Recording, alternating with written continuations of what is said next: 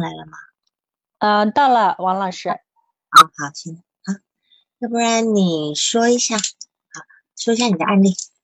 好的，王老师，我先简单的介绍一下我的呃这个来访者的情况。他的话呢是一个十八岁的男生，呃，然后目前呢是休学的一个状态。他来咨询的一个主题呢就是想确认自己是不是一个同性恋。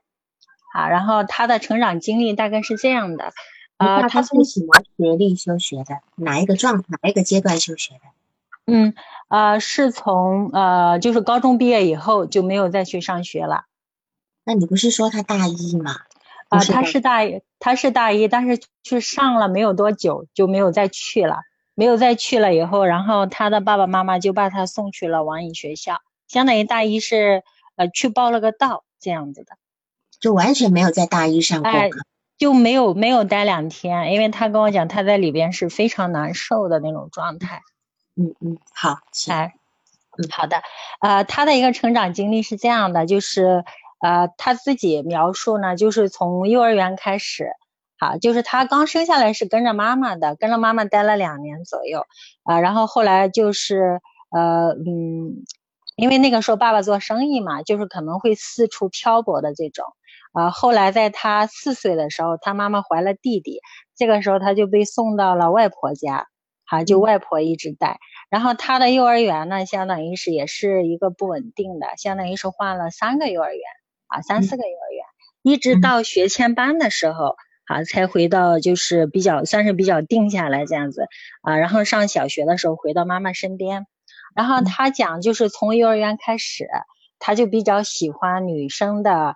啊，一些小衣服啊，小鞋子这样的啊，就特别喜欢那种。啊，但是呢，嗯嗯，喜欢是女生的小衣服、小鞋子是穿在女生身上的，对吧？哎，对，穿在女生身上，然后他就特别就特别羡慕，就是也想自己拥有的那种状态。嗯，好，哎啊，然后后来呢，就是等他上了小学的时候，就是班里边有一个男生，这个男生呢，就是有点娘娘腔。啊，然后就被呃他的其他的男同学这些就排挤他，然后就呃嘲讽他这种，啊这个时候实际上他在心里边呢就是呃他很受这种触动，就是他很怕别人说他也是娘娘腔，因为这个男孩子的外表哈就是呈现也是那种柔柔弱弱的哈，很文弱的一个男生的样子，所以那个时候他就刻意回避啊，就是呃第一个就是回避跟女生一起玩。啊，第二一个呢，就是哎，他只要跟女那个时候，其实只要跟女生目光接触，他都有点害怕了，怕别人会看穿他的一个心理。然后后面的时候，就他就刻意会跟一些男生玩，然后这样子的。啊，但是那个时候他知道，他说实际上我的内心我是啊很喜欢女生的那些样子的。好，嗯。然后后来就是到了初中，他在小学的一个时候，就是呃基本上还算是就是比较调皮捣蛋的这种吧。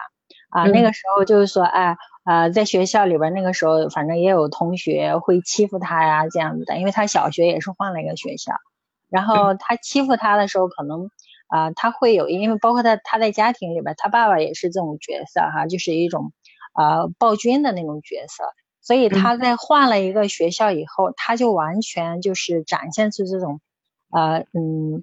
呃，怎么讲，就是有点那种武装自己哈，就是不想让别人来啊。他看到就是以前的同学就欺负人的那些，别人是没人敢欺负的。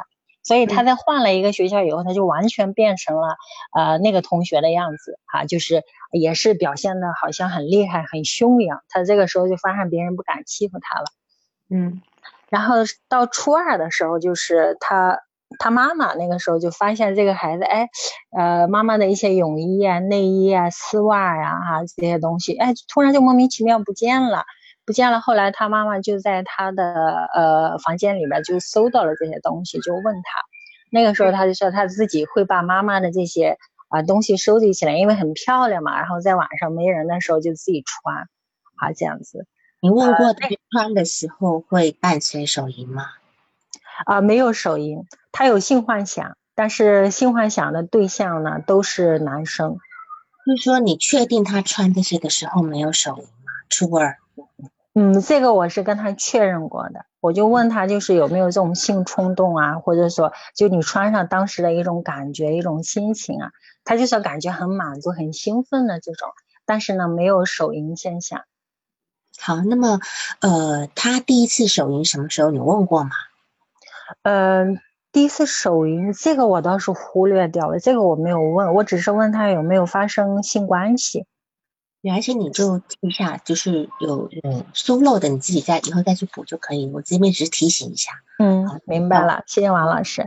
啊，然后他后面的话就是妈妈发现了以后，其实也没有怎么着，可能就呃这个事情当时也没有当回事儿。呃，然后但是对于他来讲呢，他那个时候就感觉说自己就是呃一个同性恋了。啊，他那个时候其实心里面就有这种界定，就是自己就是喜欢女生的东西，他就呃后来就是逐渐的在网上去去加这些同性恋的群，啊，加了同性恋群，慢慢到了高中以后，实际上他就开始就是服用激素，啊，吃激素是吃了两年的，吃了两年吃激素，呃，然后嗯，他当中之所以会停下来，就是因为呃突然发现就是脾气变得很暴躁哈。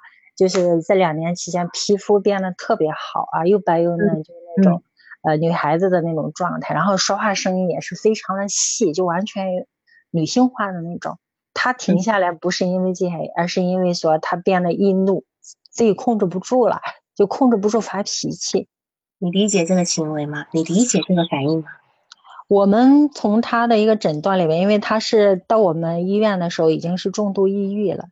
重度抑郁，然后半焦虑半强迫，我们会从这个层面上去理解他的某些呃，比如说躯体反应啊，或者他的情绪啊。这个孩子实际上是非是有非常多的情绪能量的。是的，我们先擦一下这句这个地方，就是我碰过不少这个来访者来我这边咨询的时候，他们是男性，服用了一段时间的那种雌激素，然后这种雌雌激素他们都是淘宝上买的，非常便宜。一天可能就几毛几毛钱，就是完全是那合成的。那这种药其实是很糟糕的药啊，但是但是效果挺好。吃完以后呢，它的呃毛发就是那个那个嘴嘴上的毛也不长了啊，然后皮肤变得白白嫩了，然后这个来访者甚至有的还长出胸部了，只要再这个时间长一点，胸部都长出来了。然后这来访者他说他的脾气开始变得不容易控制，事实上呢，这个就是雌激素带来的一个问题。你说我们女性在呃月经来之前的话，或者是更年期的时候，都是因为雌激素的问题，对吧？然后导致我们的情绪不稳定。然后事实上，男性为什么会比女女性来的理性一点？因为他们的雌激素没有女性来的分泌的多。嗯啊，那这个来访者他开始吃了雌激素，他就发觉自己的性格变化，然后变易怒啊，变得不好控制啊，敏感了。他他感受到这个问题，所以当然你可以让他了解，事实上是雌雌激素带来的。我想你可能是认为他是抑郁症带来的，对吧？是的，王老师是。那么他的抑郁症确诊是在什么时候？他到你们医院去诊断的吗？嗯，他来我们医院差不多有一个多月了。一个多月以前，实际上他呃在其他的医院检测过，我看了他的检测报告，也是一样的，是重度抑郁的，但是他是拒绝治疗这块的吗？高中的时候吗？嗯，对，高三的时候。那高三的时候，他是高三的时候确诊，然后去了去了这个呃戒戒呃就是叫戒瘾戒网瘾的地方，戒网瘾的地方，吧？回来他又在跑医院。他为什么还要再跑医院？他那个，嗯，这个当中的话，我是也是特意询问过，他实际上是从网瘾学校，从网瘾机构，他是关了几个月以后，他在里边是非常痛苦的，遭受的一些非人的折磨，他是这样形容的啊。但是他出来以后呢，就是因为啊，他自己会去重申。审视自己目前的一个状态，然后他就说，哎，这也是他来求助的一个目的，就是说，啊，我我不能再这样下去了，我一定要，呃，我到底要是男的，就是男的，我就当一个男的；要是女的，我就当一个女的，我要把这个事情弄清楚，啊，所以呢，这是他来求助的一个动机。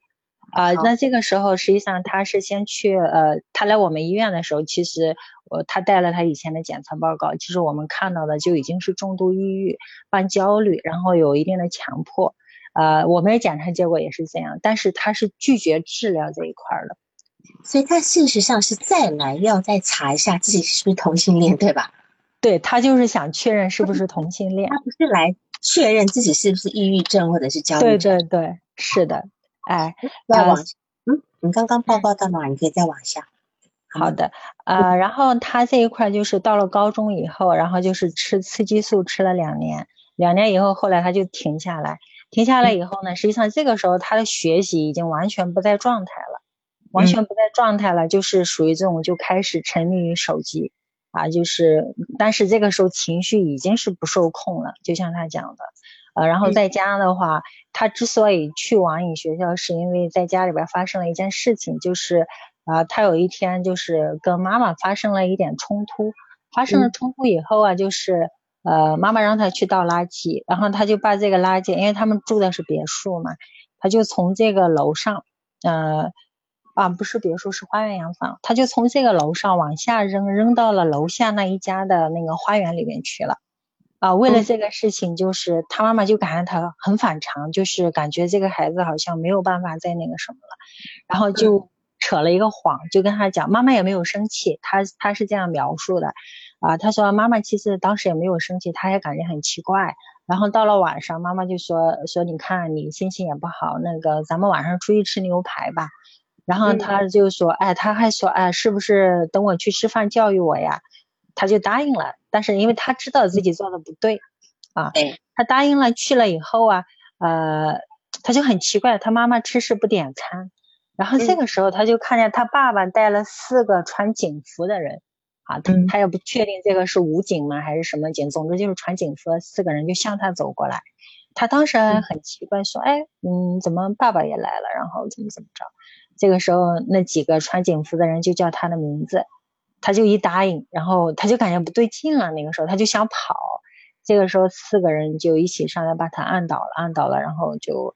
把他这样这样一种方式弄到网瘾学校的，所以为这个事情他是比较记恨他的妈妈的，他感觉妈妈欺骗了他，啊，去了待了待了四个月，他口述是四个月，然后他说整个那个过程里面就是生不如死的那种过程，但是他没有去详细的去描绘经历了什么，然后从那里边出来以后，他就想啊，我要我不能再这样生活了，我想。弄清楚，如果我是同性恋，我就去堂堂正正做一个同性恋啊。如果那如果因为我问到他的倾向，我说你是倾向于是同性恋的角色，还是说做一个正常的男生去恋爱？他说他心里边还是倾向于正常的男生去恋爱，是这样。啊，哎，还有要补充的吗？嗯，其他的暂时就没有了。好，就是。对于你这个案例呢，呃，我是希望每一次我们在督导案例的时候，都有一些重点可以让大家学，好，就是知识面也可以让大家学习的。然后今天你这个案例呢，我比较注意两个地方，第一个是自杀的部分，因为他有提到一点，就是说他现在不想吃药，是，他就让自己昏昏沉沉的，就是迷迷糊糊的，因为他现在的记忆力变得很差，对吧？是的。记忆力变得很差的这个状态，有可能是抑郁症的一个一个一个，就是一个副一个副作用。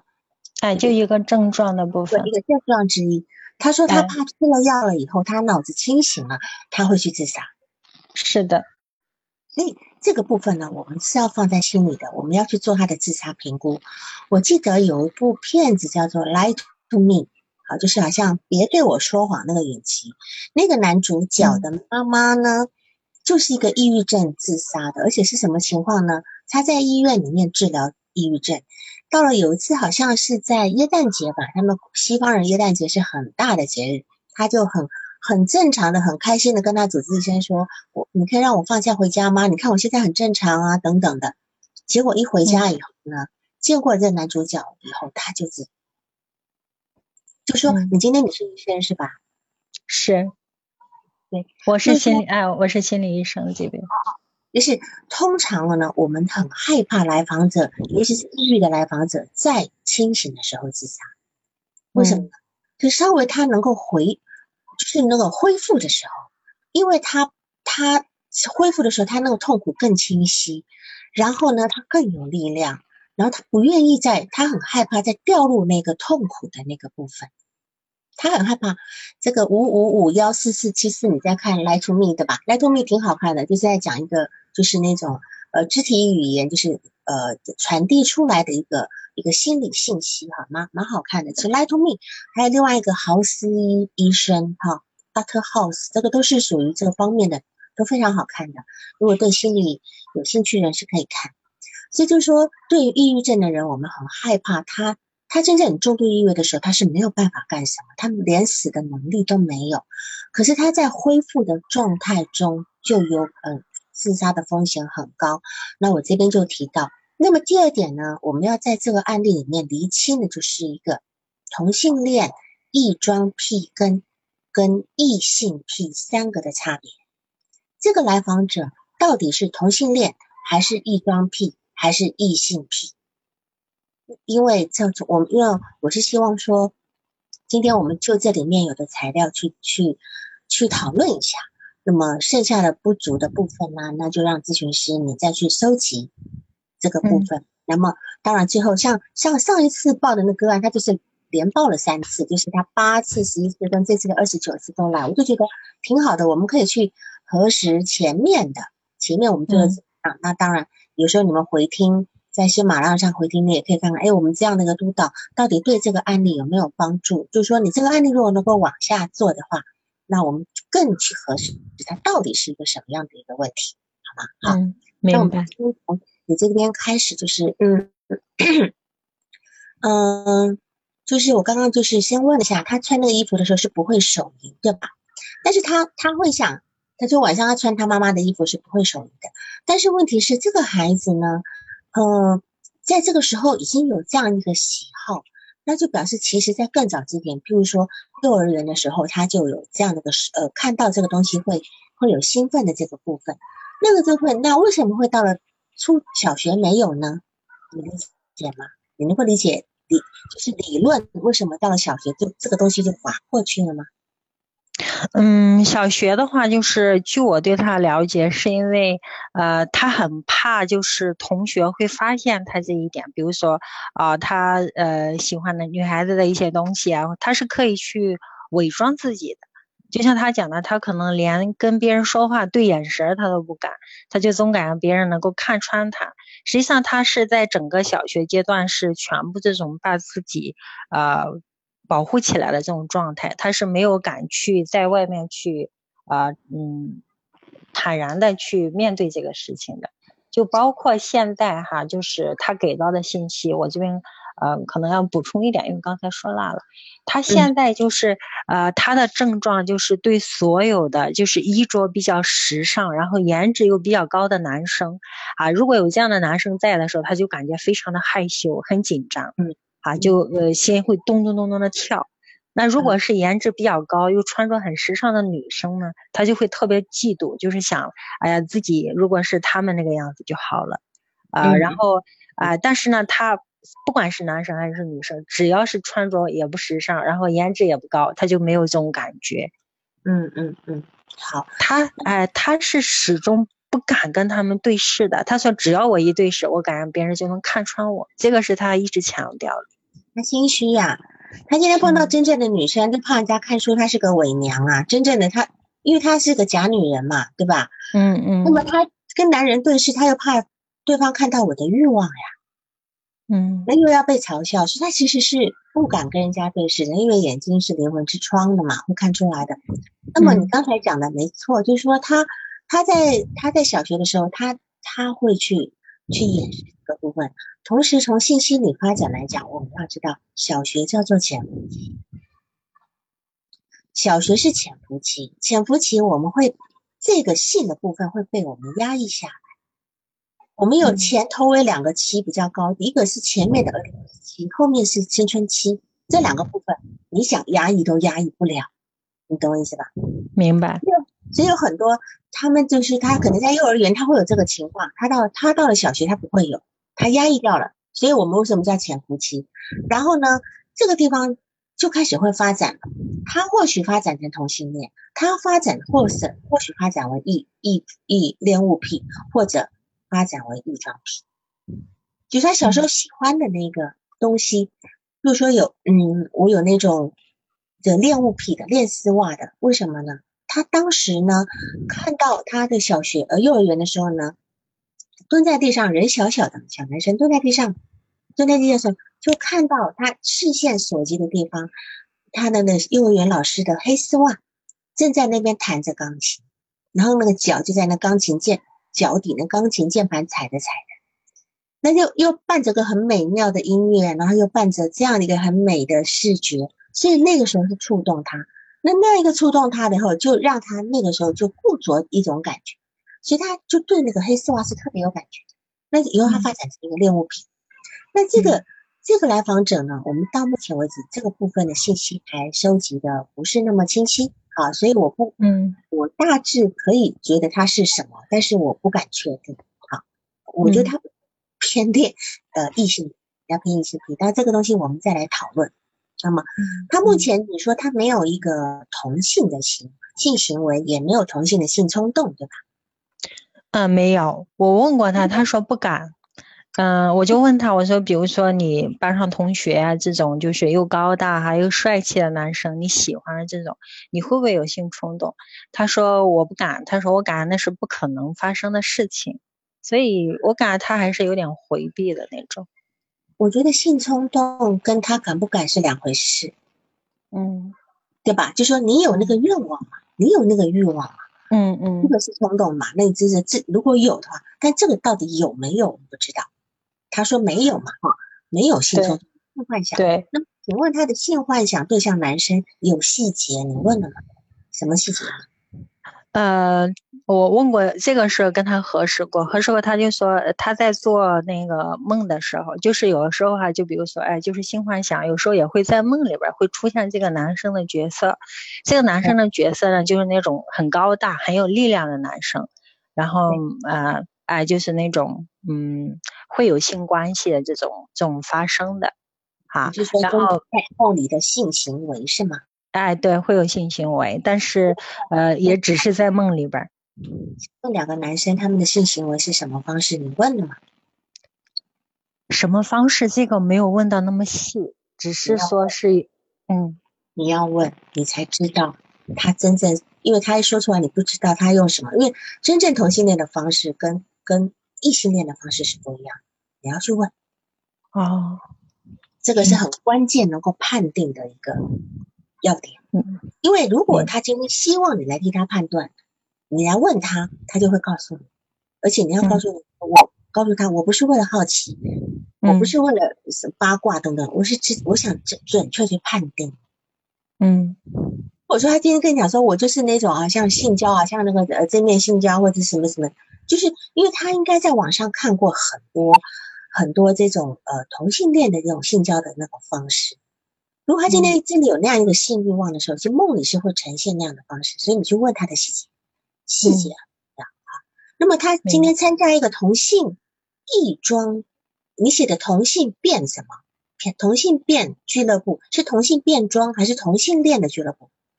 嗯，就是同性恋俱乐部。但是在里面讨论有关于异装的话题。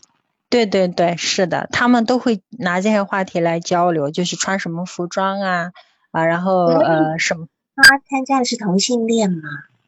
他参加的是异同性变装的俱乐部。哦，要问他主题在哪里？嗯，你懂吗？同性恋的话题跟他们交流异装的话题是不一样的。我有很多个案是异装癖，他来为什么呢？他来他们会参加异装的俱乐部，是真正的俱乐部，就是线下的。他们就是，而且这些人有很多非常很好的那个事业的，呃，工作的，就是很很专业的哈，呃，什么律师、医生啦、会计师啦，很专业的部分。但是呢，他们利用一个周末的时间到某一个俱乐部去大家玩，他们会把衣服寄到那个地方，网上，然后寄到那个地方去。他们会在那彼此在那化，有专门的化妆师帮他们化妆，帮他们戴假发，然后。我帮他们呃，就是呃打理衣服这样子，有这么一个俱乐部，但是他们并不是一个同性恋。他们就是借由这样的一个异装的部分，达到某一些兴奋跟高潮。但是他们爱的是自己，装成女人的样子，你懂我意思吗？明白。就是说，他的利比多投注还在自己身上，但是自己身上是一个跟自己性别不一样的自己。但是如果同性恋的时候呢，他是认同自己的性别的。今天一个同性恋的男人，他不会觉得自己是女人，你理解我的意思吗？嗯，他还是认为我是男人。只是我喜欢的是男人，或是今天我是个同性恋，他也觉得我是女人。只是我在同性恋的角色里面，我扮的是男性角色，但是他并不否定同性恋，并不否定自己的性别。这个是一个很重要的，我们判定它的一个关键点。这样子，好，然后接下来就是这个地方，我现在讲的这个地方都是你可能要去把它理清楚的地方、细节的地方。那么一般来讲。我所碰到的异装癖呢，都是男性，而且很明显。我现在假装他如果是异装癖的话，哈，因为我刚刚说我现在判定他是异性癖，但是我现在说他是异装癖，因为异装癖的人他不会吃雌激素，异装癖的人不吃雌激素的，因为他认同他认同自己是男性，异装癖的人他认同自己是男性，只是他把自己打扮成女性。但是异性癖的人是认为我就是女性，晶晶知道吧？嗯，晶晶就是标准的异性癖。他认为我从头彻尾都是个女人，我要去手术变性，所以会去吃一会去吃雌激素的那种人，他就是想把自己从头彻尾的变成女人，所以他们会去吃雌激素，让自己找乳房，然后让自己能够甚至做一些后来做一些假阴道。我记得前前年有一个有一个电影讲，就是最早第一个变性人，然后是瑞典的，我一下忘了他的名字。或者是有一个电影叫做《翠丝》，香港去年得奖的作品。啊，Lily，对，Lily，Lily 那部电影叫 Lily，就是在讲一个第一个变性人的那个故事，其实很感人的，因为他自己的老婆愿意愿意去 小雀斑主演的，对。就是他的老婆愿意成就他成为一个女人，他老婆陪着他去变性什么？虽然那已经是大概是很早吧，大概是十二十世纪中期的事情啊，一九一九五五几六几年的时候，后来他最终因为做了假阴道，最终最终感染死亡。但是这是第一例的一个故事，而且搬上搬上荧光幕的。那么对于还有一个就是去年二零一九年香港那部得奖电影叫《翠丝》，他讲的也是这样的一个。里面惠英红吧，好，惠英红不叫名，她在里面还得到最佳女配角。他演的就是那个想要变想要变成女人的那个那个男人的老婆。好，是这个这个片子，我觉得你们如果对这个东西有兴趣，想要真正去更理解这个动力，你们可以去看一看这样一个片子。那么一般异装癖的人呢？都是男性，很女性不需要异装癖吧？女性把自己打扮成男生，其实是很帅气的，也很也很被大众接受。女生剪了一个嗯小寸头呀什么的吧，哈。金星她是异性癖，我刚刚提到金星就是异性癖，好。那么那个异装癖呢？异装癖的男都是男性，但是他们一般来讲呢，他很希望被称赞。我有我有异装癖的个案。他来是什么呢？他来呢，不是要来做心理咨询的。他来找我的原因是，他要找一个真正的女人，而且是权威来认可他。她很漂亮，你懂吗？她很女人，是这样的，就是他们是，而且他们他们一定找一个女性女性的咨询师，是一定要有一个他认为，哎，这是个真女人的那样的女性咨询师，他要跟你谈。他不会去找一个中性的咨询师，或者是带着阳刚性质的咨询师，他就是想要来跟你 PK 一下，你知道吗？来跟你得到你的认可。那这个是一个异装癖的部分，所以从这个部分来讲，我们是可以排除掉你这个来访者他不是异装癖，因为他有吃雌激素的部分。他现在声音已经变了，对吧？很哎，很细，就是有点细声细气的那个那那种感觉。你会发觉他，因为他现在才十八岁，他再往下走，他会越来越来越漂亮。他会异装癖、异性癖的人通常会越来越漂亮，这样子。那我们来看他的那个个人发展的部分哈。呃，因为他幼儿园开始就喜欢呃东西了，所以不知道前面到底发生了什么样的事情。因为到目前为止，异性癖呢是比较带着一点精神病性的部分，这个部分它的形成应该在很早期，很早期。那这个地方我们就，因为他毕竟他三岁前还是跟妈妈住的，当时爸爸不在家是的，是的，然后三到六岁跟外婆住，对吧？是的，是的，所以这个地方呢，或许问不太出来。可是外婆那边，她的那边有重要的旅呃玩伴是谁？在那个时候，他玩过性游戏吗？这个东西很重要。嗯，那个年代，就因为他既然有这样，他一定会跟小伙伴玩一些有玩有玩过性游戏吗？怎么样的玩法？等等等等，这都是你要去问的这个部分，我们才能够看他性心理发展到底是在哪一个程度上面。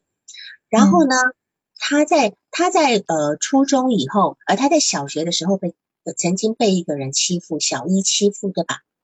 嗯，后来是的，他妈妈呢就跑去学校去教训了那个人，结果他后来又被那个人打了一顿，对吧？是的。他初呃小二的时候转学之后，他的性情就大变，就开始变成一个。欺负别人的人，是的。呃，我说的电影，一个是外国的叫《Lily》，然后香港去年得奖的那部片子叫《翠丝》，就是那个翠翠翠提春晓的翠丝，就是那个丝丝入扣的丝，翠丝。这个很好看的，我觉得很建议大家看这样子。然后呃，还有一部台湾的片子叫做。叫做谁先爱上他？这讲的是同性恋的片子，就是，呃，就是一个老婆跟一个同性恋的男人在争，说谁先爱上这个老公的。然后就是反正就蛮有这个出发点的很有意思，然后再讲的这么一个也也蛮深刻的一个题材。然后呃，再来就是说，他遇到高中高大的男生会脸红，站在他们会有安全感。对吧？是是，他在这个角度上，他完全把自己当女性了。那么我们来看一下，他的东西是从哪里来的？我们来想想哈。他说他的爸爸小时候都不在家，一回家呢就是会打妈妈。如果在家不顺利，就会生气，然后家里的气氛很压抑，不高兴就会打打骂。然后妈妈是很弱的，会屈服妈妈，而屈服爸爸，对不对？是，所以事实上呢，他的妈妈也保护不了他。是，通常是这样讲。我们在咨询，我们在碰到同性恋啊，同性恋的人常常是家里的这种太不平衡。比如说，今天一个同性恋的男人，一个一个男人变成同性恋，他变成一个呃女女性位置的同性恋，比如说他在男性同性恋里面他是零号。假如他是零号，他是零号。第一个呢，他有可能他的爸爸很很让他不能认同，很残暴，很很很很卑污，呃，很很怎样，很这样，就他没有办法认同。结果他的妈妈的品质，他的妈妈的品质呢，就是呃，可能是一个呃保护他的角色啦，等等等等。所以他在这个地方会成为那样的一个内心会成为那样一个一个女人。好，那这个同性恋男人的呃可能性，那当然当然。呃嗯，各种配对有非常多了，就是一定是家庭这个男女是错位的，父母之间一定有错位的部分。但是像他这边来讲，爸爸过分的，呃，爸爸过分的，呃，就是力量过强，妈妈贤惠脾气好，然后但是不能保护他。每当每当他在爸爸被被每当他被爸爸打的时候，他一定幻想有人要去。保护他，对吧？嗯，妈妈保护不了他，那么请问他内心会有什么幻想呢？如果一个孩子，正常的孩子，小时候被爸爸一直打，然后妈妈又没有办法出来阻拦保保护你，你会怎么想？他会想有一个比较强、强有力量的人来保保护自己，对吧？这是一其一，其二是。我长大要变成一个比你还厉害的人，嗯，对吧？有两种，嗯，以后我比你厉害，我把你打回去，啊，这是小时候孩子的想法。那么他，我估计他的幻想是，他希望有个强有力的男人来保护他，嗯，所以他才会看到那种高大的，然后那样的男人，他觉得在那身边很有安全感。他是，他一直希望有这么一个安呃高大的男人，有力量的男人来保护他。这样子，因为他小时候已经被打，其实他很早就被打成伪娘了，被他爸爸，那妈妈没有办法出来捍卫的这个部分。然后他在小学的时候呢，这个地方是一个伪装，这样反向形成，他把自己假装的很、很、很那个，可是我相信他内心是恐惧，充满恐惧的。他的他的那个力量是要掩饰自己内心的所有很很希望能够跟。像女孩子那个部分，或者是很希望可以跟让男孩子保护的那个部分，而且他对颜值高、时尚的那个女生会嫉妒，他会为什么呢？我我我我觉得吧，他会觉得说，一他把自己当女人了。如果女人碰到颜值高的女人，一定会嫉妒的嘛。如果是是在这个角度上，他真心把自己当女人。如果他今天是个男人，看到颜值高、时尚的女人，还不如靠恨不得靠过去。怎么可能嫉妒我？恨不得我眼前全是呃时尚的、颜值高的女人了，怎么可能？那他是不愿意看到的，因为因为他自己是女人，他就不愿意。所以又从这个地方呢，我会去判定他有异性癖的可能，因为他的心是个女人心，是，那个部分。然后，然后再来就是说，再再往下看，就是我们再来要看妈妈这个部分，妈妈呢？在家里呢，似乎是不仅不被爸爸照顾好好的，爸爸把钱看得很重，对自己跟妈妈都很抠，对吧？是。而且爷爷奶奶也站在爸爸那边，等于是他他们家的住住住家的方式是，他们跟爷爷奶奶住，对吧？是的。所以等于他们家只有他跟妈妈，或者还有弟弟是一派。然后爷爷奶奶跟爸爸是一派，对吧？是是的，他妈妈非常弱势，他妈妈非常弱势。那么在这个弱势的情况，他他又是个长子，妈妈会把他当成小棉袄吗？这个你要问他。嗯，或者是他今天会成为妈妈的小棉袄，一个是主动，一个是被动的。就是有一些孩子呢，他看到妈妈的那个弱势，他会过去照顾他妈妈的心情。他不一定是能够真的真正照顾，可他会去揣，他会去看到妈妈现在情绪好不好，嗯，他会去在这个地方去迎合妈妈，让妈妈不要不开心。你要这个地方问他有没有？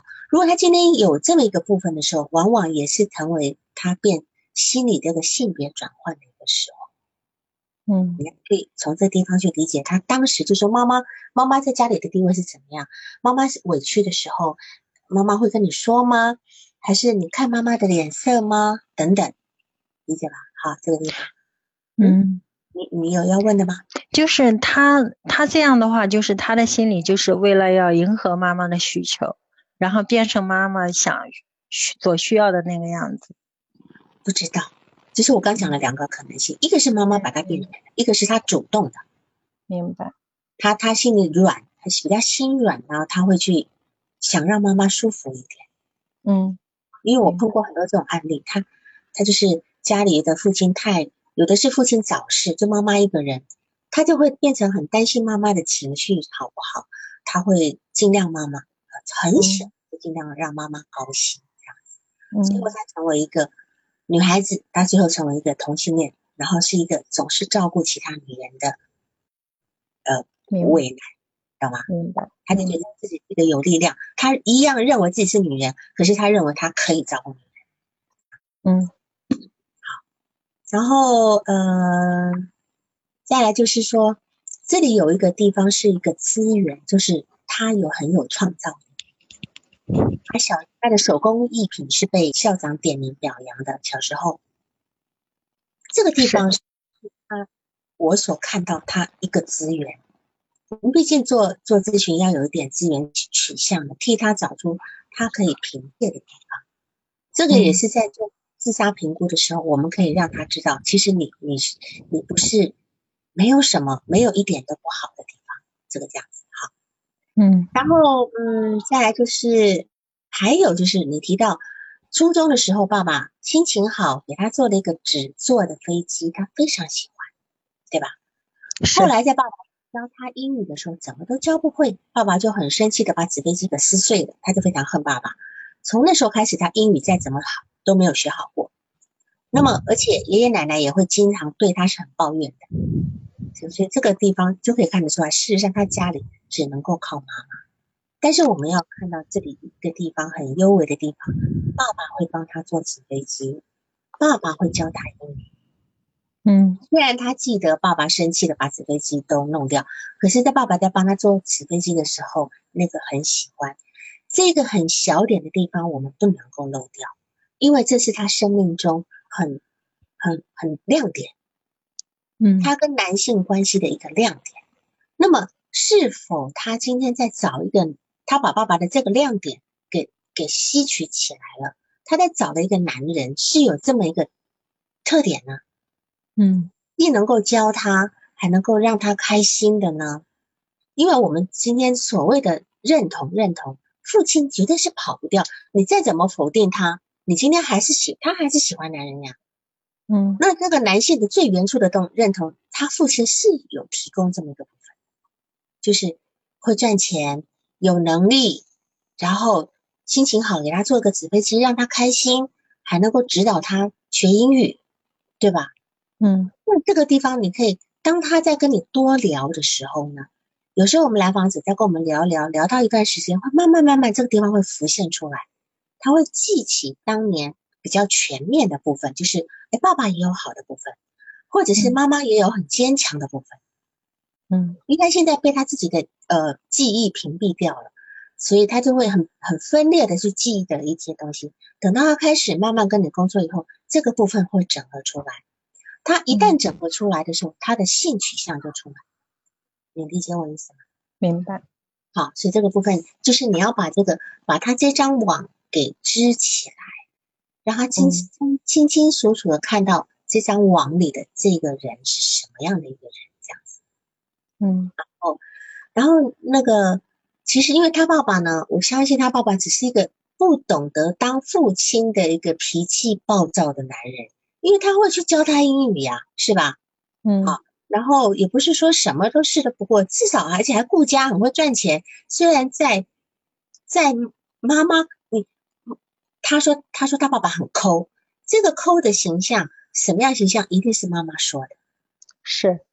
对，好，所以妈妈塑造了一个这么一个坏爸爸的形象，可他确实有吸收到有好爸爸的部分，这个是你要替爸爸这块拼图拼起来的啊。那因为当时妈妈不被公婆喜欢的样子，所以他就可能会跟孩子去抱怨这样的一个事情。那我们就要记得他心目中真正男人的形象的模型在哪里，这样子。好，然后，嗯，再来就是他目前没有网瘾了吧？他目前没有了，他现在其实因为重度抑郁嘛，然后他是有很多兴趣啊，包括实际上说话都是有气无力的这种，这个其实是我也是一直担心的，因为，嗯，实际上他目前哈，他妈妈对他的治疗啊，就是我单独跟他妈妈做过一次那个咨询，他妈妈的意思就是说，呃，只要孩子开心就好，他是不是同性恋他不在乎。呃，但是呢，他爸爸呢又不支持他做这个心理咨询，他爸爸感觉说心理咨询是没有用的，帮不了他。啊，他那个之所以会这样去想，就是因为他有强迫症，啊，所以实际上他支撑的力量实际上是没有的。没关系，他妈妈愿意就好，因为他妈妈现在独立了，开了一个瑜伽馆，不是吗？哎，是的，所以你就知道他妈妈没有那么弱。嗯，他妈妈。他爸爸不给钱，他妈妈自己却能够借钱，要开一个瑜伽馆，不少钱吧？是的，嗯，当初是十万块钱。或者他妈妈自己本身都有存款，或者是他今天都能够借到这个钱，是吧？所以妈妈并不弱，没有他想象的弱，是这样的。明白。你当然你要做一个自杀评估呢，我觉得首先是你，你今天，我感觉好像你并不觉得他会自杀，对吧？因为他一直拒绝吃药，然后我问他为什么哈，就是说他拒绝治疗嘛。当初我们的主治医生这些其实都是有会诊的，然后他给我的一个答复就是他怕他吃了这些药以后会更清醒，更清醒了以后他就会更清醒的去实施这个自杀计划。对，刚才我大致已经把同性恋异装癖跟异性癖大概大说一下，如果大家还有不懂的地方再问一下。我现在先要把重点放在自杀评估的地方。自杀评估首先第一步，咨询师你自己的觉察，你害怕来访者的说到死的事情吗？你害怕吗？你要先去去自我觉察一下，因为有一些咨询师是不碰这个议题的，嗯，然后他。如果你今天有这样的，你本身就有一个这个议题没有解决，你就最好转介。嗯，好，那这个是我，就是首先第一个的，然后再来就是说，呃，你要去寻求呃同辈督导跟跟跟呃，就是同辈督导或者是呃像这样的督导都可以，就支持你这个部分。再来，你要去收集他的一个临床信息，就是有什么是他的危险因素的。就是他刚刚讲的吃药，你认为他吃药，但我觉得他不吃药也危险也很危险因素也很大的呀。嗯，抑郁并并并不，我刚并不是说抑郁变好才会自杀，抑郁抑郁随时都有可能自杀的。再来就是保护因素是什么？他的保护因素，如果他觉得说啊，他今天讲到死各种死亡的方式很可怕，这至少是他有畏惧，这个是一个保护因素。但是危险因素有可能是他的自杀意念跟相关的行为。以前有过吗？那么或许他这个部分，他在网瘾戒网瘾那个四个月，到底带给他什么样的创伤，什么样的羞耻感？这个地方处理过吗？这个地方会成为他成为自杀的一个风险吗？这个地方你要去问。好，就是这个这个前面这个四个月，我相信是或许是加重他抑郁的一个部分。然后就是他有没有一个长期的一个心，你有没有过心理创伤，这也要去评估的。第三，最大的危险因素是什么呢？有没有一个长期的他自己很怨恨自己的心态？我评估起来好像还好。嗯，这个倒没有，因为最后一次咨询的时候，然后呃，他是这样跟我讲的，他说。本来是呃疫情之前，他是想过了春节以后，他就到外地啊，到一个真正的同性恋的群体里面去，啊，把自己放到那样一个环境去测试自己到底是不是同性恋。好，就说呃，这个是一个危险因素跟保，那那个那你这样讲的话，那个就是个保护因素，因为他有计划，他有计划去做一些什么事情。然后再过来呢，就是我们要去呃讨论他。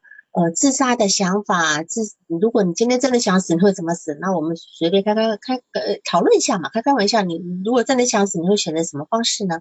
就是说，咨询师不能够怕这个怕这个议题，嗯，面迎战它。然后呢，再来就是呢，我们要去呃去去问说，那你今天如果真的真的有这种想法，有谁会不有谁会替你难受呢？对吧？嗯，他说妈妈，那你你会觉得妈妈，如果妈妈知道有这种想法，她会她会难过吗？那么你会会觉得有内疚吗？好的，这个部分要去帮他全面的去提醒他。当然，你还要做一个不不自杀协议，好，这是我们在安全计划建立的部分。然后，当然有有所谓的转介，还有保密原则。嗯，就是说你在跟他讨论这些事情的时候，说你放心跟我讲。好，我们只是当成一个讨论。然后你跟说，你告诉我的事情，我不会去告诉别人，除非你真的有实施，是吧？因为我们曾我们有个自杀协议嘛，有个不不自杀协议的部分在这个地方。那当然，我觉得，因为他来访者有一个抑郁状态呢，一定是他本身有一种痛苦，非常痛苦。那么我记得我之前曾经有。呃，建议过一本书，叫做《辩证行为疗法》。辩证行为疗法，叫我把它拿出来，大家看一下。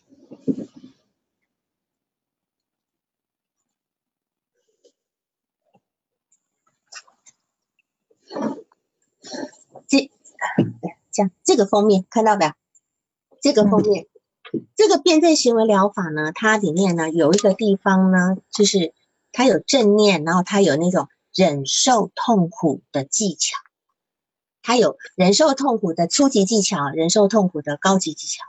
这个地方呢，里面有很多有很多表格可以做，你也可以跟来访者一起做。因为我刚刚我看到你的那个咨询的呃取向是认知行为，对吧？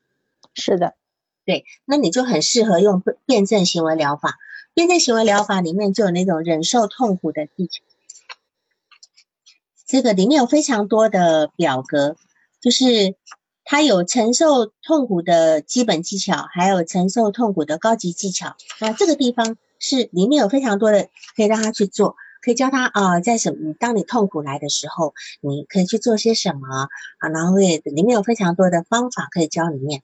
那么就是说，如果你对辩证行为疗法如果没有什么，没有兴趣哈，当然这我不是说给你听，我是在说给呃其他不是对辩证行为疗法没有兴趣的人的话呢，你可以去帮助来访者去想上一次最痛苦的时候你都做了什么。像这个来访者，他在这个戒网瘾的这个里面，他一定有非常多痛苦的机会。当时他是如何能够让自己能够离开那个痛苦，还有勇气用的方式跑出来，这个是他的资源取向，他能够跑。跑离这个地方，然后回家以后，诶，他父母也还还还接受他，没有硬把他送回去，对吧？是的，都是他的力量的存在。好，然后还甚至能够送他来呃看医生做心理治疗。虽然他爸爸不同意，但是我觉得妈妈的支持是够的，只要妈妈愿意出钱支持就可以了。然后再过来，一定要慢慢慢慢的把他引导到服药的地方去。这是作为一个，尤其是你今天面对这么一个必须服药的病人，你如果他不服药的情况跟你做，事实上你是违规的，理解我意思吗？明白。好，就是我们一定要来访者已经医生都评断都开药了，按理来讲正正正常的做法是你今天不服药，我真的是没办法帮你做的，没办法帮你做，因为他在你头上发明白。好。他如果发生什么事，你是来不起的。所以，就说你可以去调动一些资源取向，就是说，当你特别痛苦的时候，你都做了什么？谁能够帮助了你？什么对你最有帮助？那么，你可以去跟来访者去建构他自己的资源。好，就是尤其那个辩证行为疗法里面有很多，呃，那那里面有很多方式，你可以去建构属于他自己可以应对痛苦的方式，因为你不可能。二十四小时都陪在他身边，他哪一天什么时候一个小闪失，我们都不知道，对吧？好，这样子。然后那个爸爸认为来访者是强迫症，那么爸爸对对 强迫症你有了解吗？呃，强迫症是因为他做的检查报告里边就是有一定的强迫思维，但是并没有到达强迫症的一个程度。呃，只是说，因为他爸爸是属于这种，嗯，就是特别自以为是的这种哈，就是我们主治医生实际上在跟他讲这些的时候，你发现实际上他根本都听不进去，他会很武断的认为，啊，他的儿子就是在呃闹脾气啊，就是跟他对着干呢，然后这些，是是，嗯。肯定对着干啊，都想要当女人，还还不叫对着干嘛，对吧？就不能成为是吗？对，从心底就完全没办法接受的部分。然后你在你的督导的部分，就是说目前的咨询方向是否正确？哈，我觉得也瞎做五次，就是说目前还在收集他很多资料的部分，你甚至还要还要判定他到底是什么。那么。异性癖、异装癖还是同性恋，对吧？好，这个部分当然我是可能会比较呃判定在异性癖，但是异性癖其实就很，其实最 我觉得是最麻烦的一种，是，他已经达到一个精神 精神病的范畴里面去了。他今天如果是同性恋，他还可以更好的去呃更好的去呃找到自己的方向。通常异装癖的人呢，他白天工作是很正常的，看不太出来的，也能够很好的适应适应社会。可是异性癖往往是这个社会里面很弱势的那一群，金金除外，快他太强大了，因为晶晶有很自恋型人格的部分，但是一般的异性癖都是非常弱势中群的，他们哪边都不靠，男不男女不女，也不能让自己接受。不能让别人接受，自己也一直在想要去去除，就好像哪吒一样，你知道吗？恨不得把这个骨头跟血肉全部割回去，重新长成一个女人的这个部分，其实很可怜的哈。那么你说，如果说呃，目前呢，呃，接下来要怎么工作的那个方向哈，剩下一点点时间，我们讨论一下。目前你往下工作这个方向，就是你一定要好好好的把他的关系建立好。嗯，然后首先他爸爸我们就放弃吧，啊，这个男人，嗯，我们跟他妈妈把关系建立起来，因为这个孩子需要妈妈的支持，你也你的工作也需要妈妈的支持，这个。然后你当然建立了这个关系以后，你的共情贯贯彻始终，对吧？再来评估自杀风险，评估自杀再来呢？呃，有人问说，异装癖跟过渡性客体相关吗？有一点点，但是得看他当时的状态。异装癖有可能在，呃，我们这样讲吧，嗯，大家好像对这事情蛮有兴趣的。今天你如果有一些人。好，比如说，呃，他当年能够过渡性客体，他是一个母亲的一个头发，是一个母亲的头发。有些男人他就会一直摸着，他很喜欢去摸着，一边喝奶还摸着妈妈的头发，是吧？这样拉的，然后小婴儿的时候，但是这个部分一直都没有放掉，他到长大以后还会去。那么有一种有一种防御机制叫升华，对吧？他有可能会就变成一个有点。然后有点带娘的那味道，他去做那个发型设计师，做的非常好。他就特别喜欢去摸女人的头发。还有一种，他就是跑去卖内衣，对吧？他如果今天对这个内衣是有兴，就是对这个这个所谓过渡性课题，他是刚好是这个部分来兴趣的话，有人举手是要发问吗？八零九六一零四零是要发问吗？你的麦克风被关掉了是吧？呃，是的，是的，呃。就是说，这个呃，这个人他异性癖，那么就是说他还有这个呃呃，就恋那个服装那个异异装也有异装癖是吧？异装癖跟异性癖不一样。我知道，呃，我有一个患者，他既有呃恋呃呃，就是穿女人的那个胸罩，然后同时呢，他有异性的倾向，又给自己打这个雌性荷尔蒙。然后呢，他这样式儿的话，这个人呢，就是后来做精神分析的话，他在两岁的时候被他妈妈送了一个长托，长达两三个月，他没有母亲，就是没有母亲在，然后所以说他现在就是也是抑郁的，跟他这个很类似的，跟这个病例很类似的。是的，但是长托不代表一定会造成异性癖。我有很多异性癖的孩子，是因为从小被当女儿养。呃，他他这个能不能和老师？他这个能不能和他这个，就是说，因为他原来一直有母爱的，突然这母爱呢脱离之后，他的客体丢失了，然后他就拿了一部分，他拿了个当时的妈妈，就像你说摸着头发，我觉得这个头发就是母亲的一部分，然后就摸带着女人的胸罩，穿上女人的胸罩，就觉得是妈妈的一部分。然后他很难这样讲，不是我觉得不是说不可不可能是是是信息量不够，嗯，因为你今天你这个来访者，我们今天讲我们诊断往重里诊断，就是说他今天有异性有有异装，我们一定是诊断异性，因为你今天有异性，他一定会穿女装，但是有穿女女装人，他不一定是异性，嗯嗯嗯，就是你今天如果是今天是精神分裂跟抑郁症。共病，我们就说这个人是精神分裂，不会说他是。你看，就是说他这个能诊断是抑郁症吗？能诊断是同性恋吗？好像不行，有点牵强哦。对，有点牵强，而且你给我的资料可能也不太够。嗯，好，当然你愿意你就你就 报告吧，那个就是案例报告吧哈。然后再来呢，刚才就是接下来要往下做的工作呢，就是他的抑郁情绪。是否过于低沉？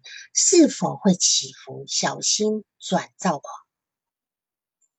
他如果不要好，这个部分当然你可能跟你们不要你们单位的医生再去量，因为这个部分我们要去观察。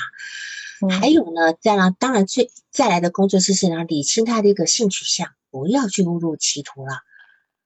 就是说，或许她今天不一定要跟男人发生什么样，有很多同性恋人搞到了四十多岁才发觉，原来他不是同性恋，知道吧？有那样的案例的，好，那就是说他自己一直觉得，因为他自己没有办法去接受一个男性的身份，但是不代表他就是同性恋。明白，好，在这个部分，那么。然后对一个十，还有最后一点就是什么？我们对一个十八岁的男孩子来讲，我们要去帮帮助他明白他下一步怎么走。那么他不能因为这个点，我就什么都不管了。我今天只为了要去搞清楚我是同性恋什么？那你除开呢？你搞清楚以后呢？是吧？他今天才十八岁，他也考上了大学了。那么今天不想读大学的原因在哪里？他有什么痛苦？他，你看他今天去，他今天如果是同性恋，好，他高中住校，他去网瘾学校住校，我相信这些都是男人吧，嗯，那么为什么如果他今天是同性恋，他在这个都是男人的地方，他有感觉吗？你要问他呀，嗯，是吧？好，这也是我们可以让他去引导他去判断的一个部分。那我们要去探索他。他的个人的能力跟他能够所及的部分，就是诶，他今天可能有创作的天分，有艺术的天分。那或许你今天不能学这个，你要不要去学一个比较有技术类的东西啊？就是有那种嗯一一一门手艺呀等等的。我们还是得，我们对一个未成年的孩子，我们有这样的必须有这样的一个帮他呃规划的这么一个义务在，这样子协助他往往下走，好吗？嗯，对，还有什么要讨论的吗？嗯，没有了，谢谢王老师。那就这样子哈。那今天时间刚刚好，就是我在讲最后一句话，就是同性恋，我是男人，同时我喜欢的是男人，我也认为我是男人。异性癖呢，我是男人，但是我想变成女人，但是我可能喜欢的是男人。异装癖呢，我喜欢女人。然后呢，我是男人，我只喜欢穿女人的衣服，这样子清楚吗？这几句话好吗？好，清楚，清楚，王老师，谢谢。好，谢谢，就这样，好，拜拜，再见，嗯。